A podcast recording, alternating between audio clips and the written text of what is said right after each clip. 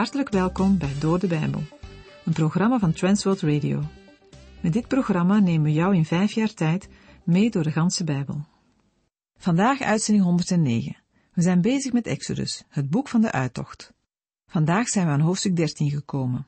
De rollen zijn omgedraaid. Heel lang werd Israël verdrukt door Egypte, maar God heeft het voor zijn volk opgenomen. Hij staat aan hun kant en bevrijdt hen. Op een manier die ze zelf nooit bedacht zouden hebben. Menselijkerwijs leek alles hopeloos. Zelfs toen de Heere wonderen deed en plagen zond, gaf Egypte niet toe. Maar om het met de woorden van de apostel Paulus te zeggen, als God voor ons is, wie zal dan tegen ons zijn? De Heere God hield van het kleine volk daar in Egypte. Hij had hen uitgekozen om zijn volk te zijn. Hij wilde bij hen wonen. Omdat God aan de kant van de Israëlieten stond, was de overwinning en bevrijding zeker. De farao wilde niet meewerken tot op het allerlaatste verzette hij zich tegen de Allerhoogste. Maar dan moet de man die zichzelf als God laat aanbidden, erkennen dat alleen de Heere God is en het voor het zeggen heeft op aarde. De farao, die eens alle pasgeboren jongetjes van de Israëlieten doodde, verliest bij de tiende plaag zelfs zijn oudste zoon. Net als de overige Egyptenaren. Heel Egypte en de farao willen dan alleen nog maar het vertrek van dit volk en hun God. Het is duidelijk dat er niets overblijft van het land en de mensen die zich zo verzetten tegen de ware God. De economie ligt in puin, vervuiling, ziekte en nu de dood in elk gezin. Het is allemaal het gevolg van Farao's openlijke verzet tegen God. Maar bij de Israëlieten is het feest. De vorige keer hebben we het uitgebreid gehad over de voorschriften van de Pascha. De Heer heeft hen een feest gegeven om er altijd aan te blijven denken hoe geweldig Hij hen gered heeft. Vol vertrouwen gaan zij op weg en verlaten Egypte.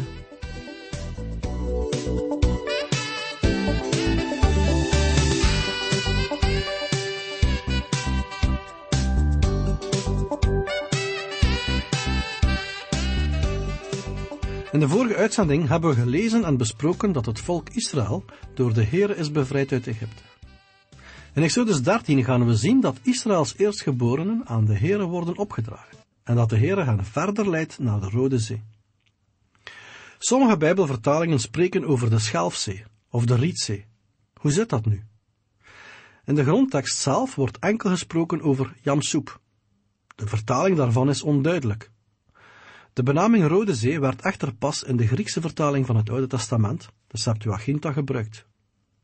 Deze benaming zal waarschijnlijk nog niet gebruikt worden ten tijde van de Exodus, Vandaar dat niet alle vertalingen spreken van Rode Zee. De naam Rode Zee kan ontleend zijn aan de weerspiegelingen van de rondom gelegen roodgranieten rotsformatie in het water, of aan het rode koraal, dat bij laagwater zichtbaar werd. De Israëlieten hebben het land Egypte verlaten en trekken dus naar de Rode Zee. Exodus 13, versen 1 tot en met 3.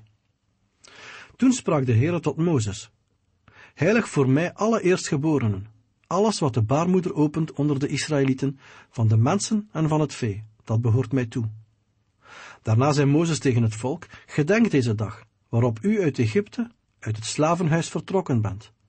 Want de Heere heeft u met sterke hand van hier uitgeleid. Daarom mag wat gezuurd is niet gegeten worden. Na het krachtige werk van de Heere en de tien plagen verlaten de Israëlieten het land Egypte. De Israëlieten trekken op van het land Gosen naar Sukkot. Voordat de reis nu verder gaat, geeft de Heere Mozes nadere bepalingen om hem te dienen. Terwijl de Israëlieten rusten in Sukkot, geeft de Heere aan Mozes het bevel om de eerstgeborenen voor hem te heiligen. Iemand voor God heiligen betekent apart zetten. De achtergrond van dit gebod ligt in de gebeurtenissen van het vorige hoofdstuk, Exodus 12. De Egyptenaren hebben de eerstgeborenen van mensen en vee verloren. Maar de oudste zonen van de Israëlieten zijn door de Heere gespaard. Wij weten nog waarom. Zij hadden hun deurposten gekleurd met het bloed van het paaslam. Deze heiliging van de eerstgeborenen dient ter vervanging van de eerstgeborenen die God in Egypte tot zich had kunnen nemen. De voorstelling dat een vervangend offer nodig is, wordt op vele plaatsen in het Oude Testament aangetroffen. Het is uitgesloten dat de eerstgeborenen van de Israëlieten ook als offer zijn bedoeld. Een mensenoffer is nooit iets geweest dat in het hart van de Heere God is opgekomen. In nummer 3 wordt duidelijk dat de Levieten dienst doen in plaats van de eerstgeborenen uit het volk Israël. Zij doen dienst als tempelpersoneel. De Heere vraagt om de eerstgeborenen van zowel de mensen als de dieren. De oudste kinderen werden in de toenmalige samenleving beschouwd als de belangrijksten van hun gezin. Dat blijkt ook uit de plaats die de eerstgeborene ontvangt bij de verdeling van de erfenis. Omdat de Heere vooral hun leven heeft gespaard, zegt hij dat zij aan hem toebehoren. De Israëlieten zijn net uit Egypte bevrijd. Jarenlang hebben zij als slaven moeten dienen. En nu? Nu vraagt de Heere van Israël de eerstgeborenen. Ik kan mij voorstellen dat er luisteraars zijn die dat vreemd vinden. Toch hoeft dat niet. Trouwens, bij de Heere Jezus vinden we hetzelfde. Hij redt mensen uit de slavernij van de zonde. Hij bevrijdt hen. Hij bevrijdt ons en vraagt zelfs om onszelf aan hem te geven. Wij zijn niet van onszelf, maar van hem. Een gelovige is in de dienst van God gekomen. Wij willen doen wat hij zegt. En, wanneer we dat doen, dan zal de Heere ook zijn zegen geven. Op grond van wat God tegen Mozes zegt, zou je als lezer kunnen verwachten dat Mozes zijn toespraak begint met het gebod om de eerstelingen te wijden. Maar Mozes spreekt eerst over het gebod om het feest van de ongezuurde broden te vieren. Pas daarna gaat hij in op de opdracht om de eerstgeborenen te wijden. Mozes geeft aan het volk door wat eerder aan Aaron en hem is doorgegeven. Exodus 13, versen 4 tot en met 7. Vandaag vertrekt u, in de maand Abib. Het zal gebeuren als de Heere u gebracht heeft in het land van de Canaanieten, Hethieten, Amorieten, Hevieten en Jebusieten, dat hij uw vaderen gezworen heeft u te geven, een land overvloeiend van melk en honing, dat u dan in deze maand dit dienstwerk zult verrichten. Zeven dagen moet u ongezuurde broden eten, en op de zevende dag zal er een feest zijn voor de Heere. Zeven dagen lang moeten er ongezuurde broden gegeten worden. Wat gezuurd is, mag bij u niet gezien worden. Ja, geen zuurdeeg mag er in heel uw gebied bij u gezien worden. Met andere woorden, de Israëlieten moesten het Pascha en het feest van de ongezuurde broden vieren. Toen de Israëlieten Egypte verlieten, namen ze op hun reis hun bakdrogen mee en het deeg dat daarin zat. Het was ongezuurd deeg. En God zegt dat er geen gezuurd deeg in hun huis of zelfs in hun land mag zijn. Ongezuurd brood zal zeven dagen lang gegeten worden. Exodus 13, versen 8 tot en met 12. En op die dag moet u uw zoon vertellen, dit gebeurt om wat de Heere voor mij gedaan heeft, toen ik uit Egypte vertrok. En het moet voor u als een teken op uw hand zijn, en als een herinnering tussen uw ogen, opdat de wet van de Heere op uw lippen is. Want de Heere heeft u met sterke hand uit Egypte geleid. Daarom moet u deze verordening in acht nemen op de daarvoor vastgestelde tijd, van jaar tot jaar. Het zal gebeuren als de Heere u in het land van de Canaanieten gebracht heeft, zoals gij u en uw vaderen gezworen heeft, en hij het u gegeven heeft, dat u alles wat de baarmoeder opent aan de Heere zult afstaan. Ook alles wat de baarmoeder opent van de dracht van het vee dat u toebehoort. De mannetjes zullen voor de Heere zijn. Het vieren van het feest is te vergelijken met het aanbrengen van een merkteken op de hand en op het voorhoofd. Het latere Jodendom heeft de vermelding van de herkenningstekens niet uitsluitend als een beeld opgevat. Men is daadwerkelijk tekenen op het voorhoofd en op de handen gaan binden. Doordat deze herkenningstekens voortdurend zichtbaar zijn, vergeet je ze niet. Op dezelfde wijze functioneert het feest van de ongezuurde broden. Door trouw het feest te vieren, vergeet Israël niet om de grote daden van God te gedenken. Het doel van de regelmatige viering van het feest van de ongezuurde broden is dat de wet van de Heere in de mond van de Israëlieten zal zijn. Dit betekent hier niet het geheel van de latere voorschriften. Deze geschiedenis roept op tot zowel dankbaarheid als verplichtingen. Het feest moet jaarlijks op een vaste tijd in de maand Abib gevierd worden. Exodus 13, vers 13. Maar alles wat de baarmoeder van een ezelin opent, moet u vrijkopen met een lam. Als u het niet vrijkoopt, moet u het de nek breken. Maar wat de mensen betreft, moet u alle eerstgeborenen onder uw zonen vrijkopen. De eerstgeborenen van al het vee van de Israëlieten is bezit van de Heere. Maar iedere eersteling van een ezel moest door een lam worden vervangen. Waarom wilde God geen enkele van deze dieren als offer? Mozes zegt er verder niets van, maar we weten dat ezels gelden als lastdieren en zodanig een belangrijke economische functie hebben. Misschien mag daarom het eerstgeborene jong van een ezel vervangen worden door een lam. Verder is bekend dat ezels worden gebruikt in de Amoritische offerdienst. Misschien ligt daar de reden waarom men in Israël de ezel juist niet als offer accepteert. Hoe het ook zij, wanneer het dier niet wordt gelost, zal zijn nek worden gebroken. Bij het breken van de nek stroomt het bloed niet uit het dier, waardoor het onrein wordt. Dit heeft als gevolg dat de ezel niet gegeten mag worden. De lossing van mensen verwijst naar de tiende plaag uit Egypte. In die nacht kon God ook de eerstgeborenen van Israël genomen hebben. Een lossing is nodig geweest om de eerstgeborenen te sparen.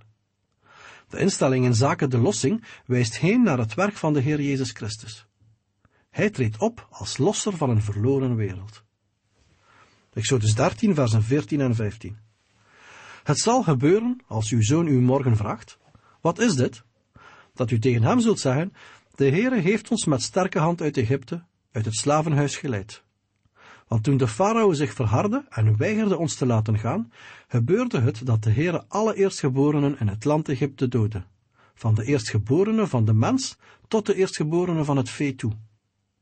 Daarom offer ik aan de Heere de mannetjes van alles wat de baarmoeder opent, maar alle eerstgeborenen van mijn zonen koop ik vrij.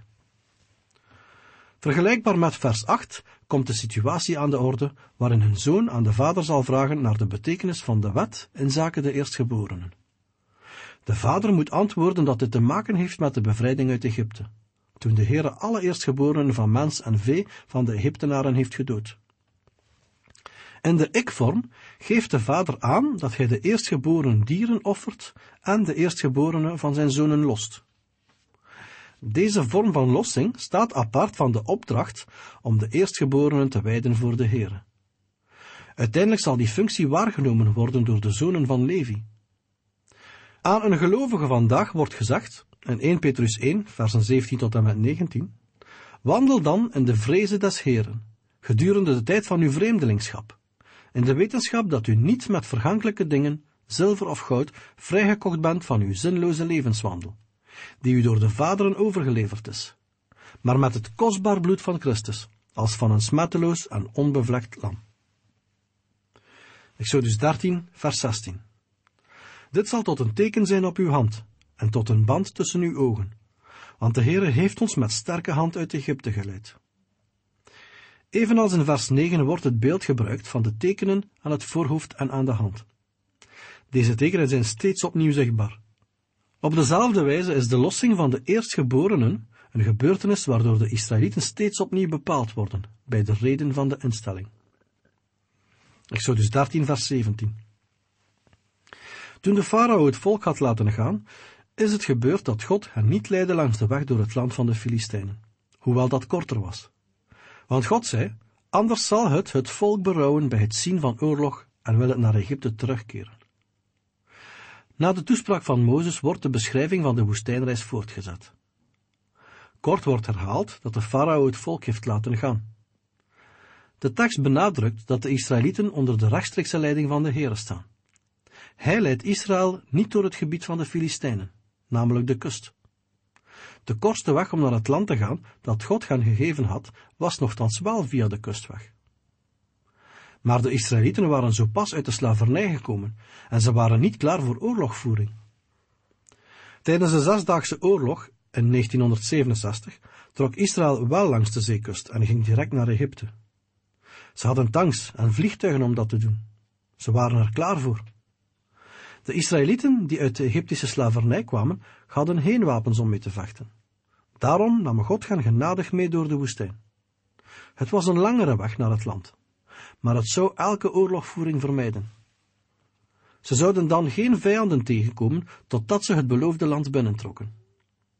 Het kostte hen veertig jaar om door de woestijn te trekken tot het beloofde land. Maar tegen die tijd zouden ze een leger hebben en bewapend zijn, zoals we zullen zien. Misschien denk je, maar God kon ze toch door een wonder hebben gered? Dat is waar, maar ik denk niet dat dit een juiste houding is. Sommige christenen denken dat God elk moment voor hen een wonder zou moeten verrichten. Ze vinden dat ze het recht hebben om de Heere op te dragen om voor hen tussen beiden te komen, als ze ziek zijn of in de moeite zitten. Het is niet een kwestie van zijn kunnen, hij kan het zeker doen, maar het is meer een kwestie van de manier waarop God het wil doen. Hij volgt een plan. En als het nodig is, zal God een wonder verrichten. God kon de Israëlieten door een wonder door het land van de Filistijnen hebben gebracht. Als ze aangevallen waren, kon God hen hebben verlost. Als het nodig is, staat God klaar om wonderen te verrichten. Ook vandaag. Exodus 13, vers 18. Daarom leidde God het volk om langs de weg door de woestijn naar de Schelfzee. In slagorde trokken de Israëlieten uit het land Egypte. De Israëlieten trekken op uit Sukkot en gaan in de richting van de woestijn, ten einde bij de Schelfzee aan te komen. Het gebruik van de woorden in slagorde betekent dat de Israëlieten Egypte op een ordelijke manier verlieten. Ze kwamen niet het land uit als een bende, maar op een georganiseerde manier. Als je ze door de woestijn had zien gaan, zou je gezien hebben dat het een hele ordelijke groep was. Exodus 13, vers 19. En Mozes nam de beenderen van Jozef met zich mee, want die had de zonen van Israël plechtig een eed laten zweren, en gezegd, God zal zeker naar jullie omzien, en dan moeten jullie mijn beenderen hier vandaan met jullie meevoeren.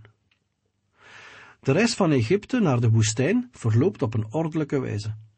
Bij het optrekken geeft Mozes opdracht om het gemummificeerde lichaam van Jozef mee te nemen. Hoewel hij onderkoning van Egypte is geweest, wilde hij niet blijvend in Egypte begraven zijn. Hij heeft de wens uitgesproken om in het beloofde land te worden begraven. Daarmee heeft Jozef zijn geloof in de beloften van God onder woorden gebracht. Wanneer alles in gereedheid is gebracht, trekt het volk op uit Sukkot in de richting van Etam. Exodus 13, versen 20 tot en met 22. Zo braken zij op uit Sukkot en sloegen hun kamp op in Etam, aan de rand van de woestijn. De Heere ging voor hen uit, overdag in een wolkkolom om hun de weg te wijzen, en s'nachts in een vuurkolom om hun licht te geven, zodat zij dag en nacht verder konden trekken. Hij nam de wolkkolom overdag en de vuurkolom in de nacht niet weg voor de aanblik van het volk. De beschrijving van de woestijnreis wordt een moment onderbroken voor een meer gedetailleerde uitleg over de manier waarop de Heere leiding geeft aan het volk. De vuur- en wolkolom zijn een openbaring van de Heere God. Soortgelijke verschijnselen zijn al bekend uit een eerdere openbaring. In Exodus 14 vers 19 en 20 wordt duidelijk dat de wolkolom niet alleen leiding geeft, maar ook bescherming biedt. De vuur- en rookkolom zijn ook heenwijzen naar de latere openbaring van de Heer op de berg Sinai. Daar openbaart de Heer zichzelf in rook en vuur. De laatste versen van Exodus 13 onderstrepen de betrouwbaarheid van de Heere God, doordat de rook- en vuurkolom niet wijken van Israël. De wolk week overdag niet van boven het volk, en s'nachts was er altijd de zuil van vuur. De Israëlieten zijn op weg, op weg naar de hete, brandende woestijn, die zelfs door Mozes de grote en verschrikkelijke woestijn wordt genoemd. Ze trokken erdoor en raakten zelfs niet door de zon verbrand. Waarom niet? Omdat ze overdag een wolk boven zich hadden, en s'nachts altijd een zuil van vuur. Dit volk had iets wat geen ander volk ooit heeft gehad. De heerlijkheid van God. Dit volk had de zichtbare aanwezigheid van de Heere God. Zelfs de kerk heeft de zichtbare aanwezigheid van God niet bij zich. Gelovigen worden geroepen om in geloof te wandelen. We zouden de zichtbare aanwezigheid van God niet nodig moeten hebben om door geloof te wandelen. Exodus 14, versen 1 en 2. Toen sprak de Heere tot Mozes, spreek tot de Israëlieten, en zeg dat zij terugkeren en hun kamp opslaan voor Pi Gachjerot, tussen Migdol en de zee, voor Baal Zephon. Daartegenover moet u uw kamp opslaan, bij de zee. Nadat de Heere het volk geboden heeft om niet de gebruikelijke weg naar Canaan te nemen, maar een omweg te nemen via de woestijn, komt Israël in Etam aan. Daar openbaart de Heere zich aan Mozes en spreekt tot hem. Mozes moet een opdracht doorgeven aan de Israëlieten. Zij moeten hun koers verleggen door terug te keren en hun kamp op te slaan voor Pigachirot. Deze plaats ligt tussen Migdol en de zee. De locatie wordt nader omschreven. Het legerkamp is tegenover Baal Zephon bij de zee. Alles wordt voorbereid op de beproeving van het geloof van de Israëlieten, en op de finale confrontatie tussen de Heere God en Egypte. Exodus 14 vers 3 De farao zal dan van de Israëlieten zeggen, zij zijn in het land verdwaald, de woestijn heeft hen ingesloten. Een onderdeel van de weg die de Heer met Israël gaat, ligt in de reactie van de farao. Het schijnbaar onbestemde rondtrekken van het volk zal de farao op een idee brengen. Hij zal denken, ha, nu zitten ze in de val tussen de woestijn en de zee. Hij denkt dat de Israëlieten verdwaald zijn en zich bij de kustweg legeren op een plaats waar ze geen kant meer op kunnen. Voor de zoveelste keer verhardt de Heere God het hart van de farao. Exodus 14 vers 4 En ik zal het hart van de farao verharden, zodat hij hen achtervolgt. Dan zal ik ten koste van de farao en ten koste van heel zijn leger geëerd worden, zodat de Egyptenaren zullen weten dat ik de Heere ben. En zo deden zij. De farao zal de Israëlieten achtervolgen. De overweging die de Heere heeft om het volk Israël in een dergelijke positie te brengen, houdt verband met de verheerlijking van zijn naam.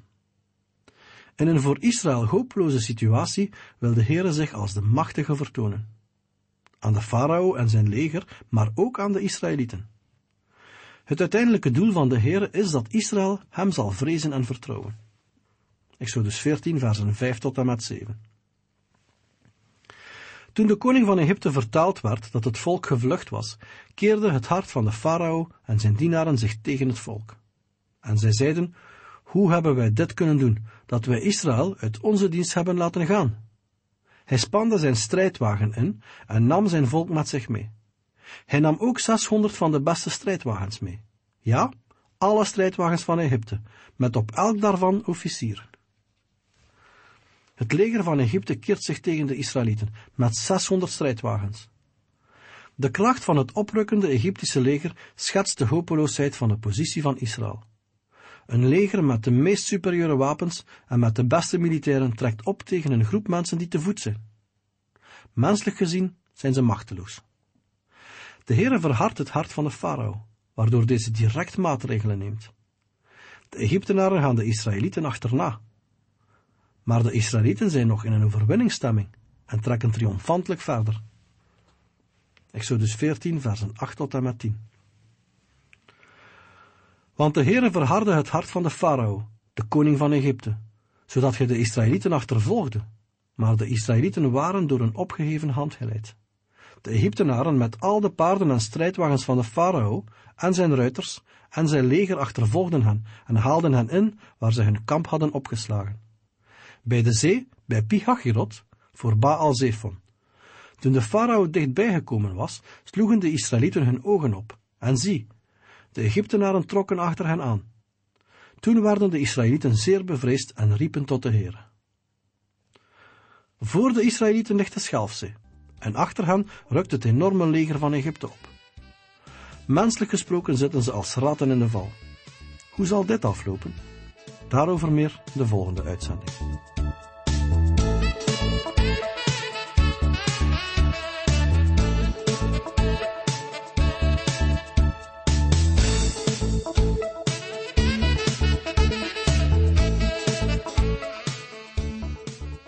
Geluisterd naar Door de Bijbel, een programma waarin we in vijf jaar tijd de ganse Bijbel bespreken. De basis voor het programma is de Bijbelstudiereeks van Dr. Vernon McGee, Through the Bible. Deze werd in het Vlaams vertaald en bewerkt door Transworld Radio. U kan elke werkdag naar een nieuwe uitzending luisteren en u kan ook steeds voorbije uitzendingen opnieuw beluisteren of downloaden. Als u wilt reageren op deze uitzending of u heeft vragen, dan kunt u uiteraard contact met ons opnemen. U kan een e-mail sturen naar doordebijbel.twr.be. Verder kan u op onze site terecht, www.twr.be, voor meer info en het beluisteren van onze overige programma's. Dit programma werd gepresenteerd door Patrick Couchement en Anne Notenboom. Wij danken u voor het luisteren en graag tot een volgende keer.